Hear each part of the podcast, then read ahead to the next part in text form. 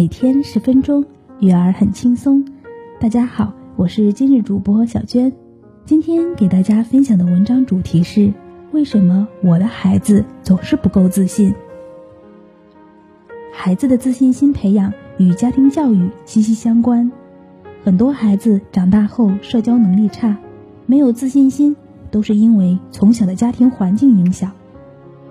好的家庭会培养出乐观向上。自信自强的孩子，相反，有一些家庭则会让孩子慢慢变得脾气差、没主见，长大后极其容易产生自卑心理。自卑的人是消极的，遇到问题首先会否定自己，对自己没有任何信心，觉得自己处处不如身边的人，长此以往也无法在学业和工作上有突出的表现，甚至。不能与自己身边的人友好相处，不会处理人际关系，不能融入学习和工作的圈子，而且会有一颗玻璃心，身边的人说话做事，他都会认为在针对自己。相信任何一个家长都不希望自己的孩子变成这样，为人父母都希望孩子有自信、有人缘，很多家庭也在重视从小培养孩子的自信心。但是却没有把握科学有效的方法，因此以失败告终。斯坦福大学的心理学教授通过对上百个家庭的孩子进行调研，发现那些长大后消极自卑的孩子，他们的家庭教育环境有着惊人的相似点。可以说，孩子们长大后的悲剧，往往是从小不合理的家庭教育造成的。以下四种容易让孩子产生自卑心理的家庭教育，各位家长赶紧来听一听有没有中招。如果你的家庭中存在这样的现象，不妨自我觉察一下，要如何改变，才能让家庭环境变得更加温暖，适合孩子成长。第一，喜欢数落孩子，很多家长乐于攀比，回到家就喜欢数落孩子：“你怎么这么笨？”邻居家孩子比你强多了，学习这么差还好意思玩儿，这是很多家长都喜欢的口头禅。殊不知，我们一句句看似漫不经心的数落，却会让孩子幼小的心灵受到伤害，从而不自信，觉得自己做什么都不如别人。第二，过度勤俭节约。勤俭节约是中华民族的美德，但凡事过犹不及。很多家长为了从小培养孩子节俭的习惯，经常在孩子面前哭穷，或者不给孩子零花钱，不给孩子买东西等等。殊不知，这样的方式会让孩子心中产生自卑的心态，觉得自己很穷，不敢和同学们一起出去玩、聊天，因为父母灌输的贫穷思想，不自觉在心中产生一种低人一等的感觉。影响正常的社交关系。第三，使用暴力的家庭，很多父母不会注意在孩子面前的行为，比如当着孩子的面吵架或者大打出手，这样伴随着家庭暴力的场景，会对孩子幼小的心灵造成严重的创伤，或者让孩子的脾气变得暴躁，因为来自父母的言传身教。会让他产生一个错误的认识，暴力能解决一切问题。四，父母都很强势，有些家庭的父母性格非常强势，这也体现在对孩子平时的一言一行上，不准孩子做这，不准孩子做那。如果孩子一旦做错了，就会招来非常严厉的惩罚，从不与孩子沟通，认为棍棒底下出孝子。这样的教育之下，也只会让孩子越来越自卑。对于孩子而言，真正的教育是来自父母长足的陪伴。每一个孩子都希望父母能听到自己内心的声音，而很多父母都忽略了这一点，总是把自己的想法强迫加在孩子身上，不管孩子愿不愿意。如果家长们肯细心和他们多沟通，就会发现。不少让你感动的事，糟糕的不是孩子，而是我们大人复杂的内心。那么，自信的孩子一般来自什么样的家庭呢？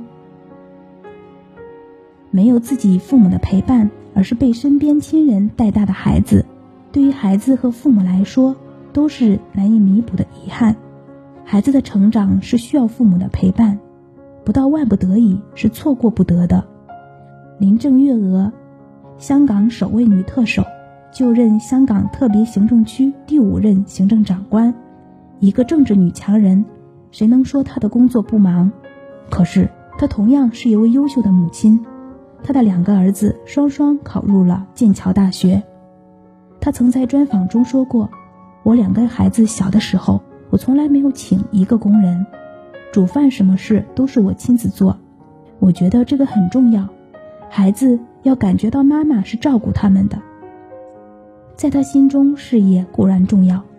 可是对于孩子的陪伴也是容不得半分疏忽。当孩子考到英国时，他便向上头申请调到伦敦工作，一家人都在伦敦生活，更好的照顾到孩子。拥有父母陪伴的孩子，内心都有个柔软的后方，更能面对生活带来的挫折。第二，家庭氛围和谐，家庭是土壤，而家庭氛围便是空气和水，它虽无形，却对孩子的一生起着至关重要的作用。生活中家庭氛围紧张，而导致性格缺陷的孩子比比皆是。有人因为父母关系不和谐，从小就很焦虑，做事小心翼翼，也非常自卑，长大后更是不知怎么处理自己的情感关系。有人因为父母总是吵架，在家待得很压抑，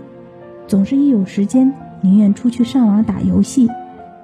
等到考大学，志愿填到了一个离家很远的城市，能不回家尽量不回家。家庭氛围不和谐，孩子会极度没有安全感，变得内向自卑，丝毫不让人意外。而和谐的家庭培养出来的孩子，总是阳光开朗，也乐于沟通。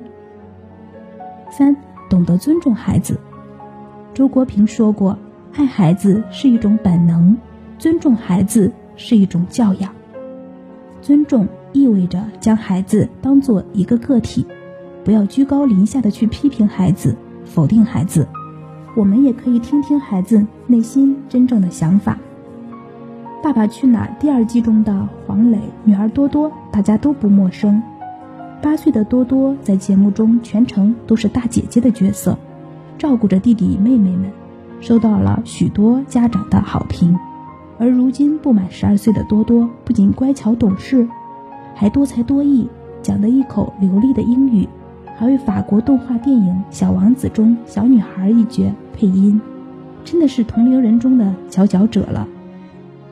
虽说明星自带光环，可黄磊背后的付出，又有多少人能够体会？黄磊的教育理念中，尊重排第一位。在节目中，黄磊大多数把多多的事情交给他自己解决，而不是把他当做一个小孩儿，这是给予孩子的最大的尊重。正是因为这份尊重，多多才能成为节目里最有责任心、最自信的孩子。很多父母会说，道理看到的时候都知道，但是事到临头就全忘记怎么做了，还是按照老样子去做，因为父母的成长环境。也有自己的局限性，比如被自己的父母如何对待，就学习到了同样的方式来继续对待自己的孩子。除此之外，还有一些更深层次的心理原因未被察觉，比如是否让孩子承载了大人自己的焦虑，或者潜意识里让孩子满足了自己一些其他的需要，比如夫妻关系不好，就希望孩子永远不要长大，这样就不用直接。那个面对内心空虚、寂寞的自己，而想要改变，往往就需要有很强的动机。这个很强的动机，一般都是在等发现孩子出现一些心理问题，比如无法控制的脾气、消极的回避各种社交关系等等出现之后，才会发现。所以，如果你发现那些通俗易懂的方法怎么都做不到，还是先要把目光聚焦到自身。做父母的，唯有把自己弄懂了，才能在孩子面前用灵活与弹性的态度来面对生活，不再手足无措，这样的态度才可以为孩子创造一个有养分的成长环境。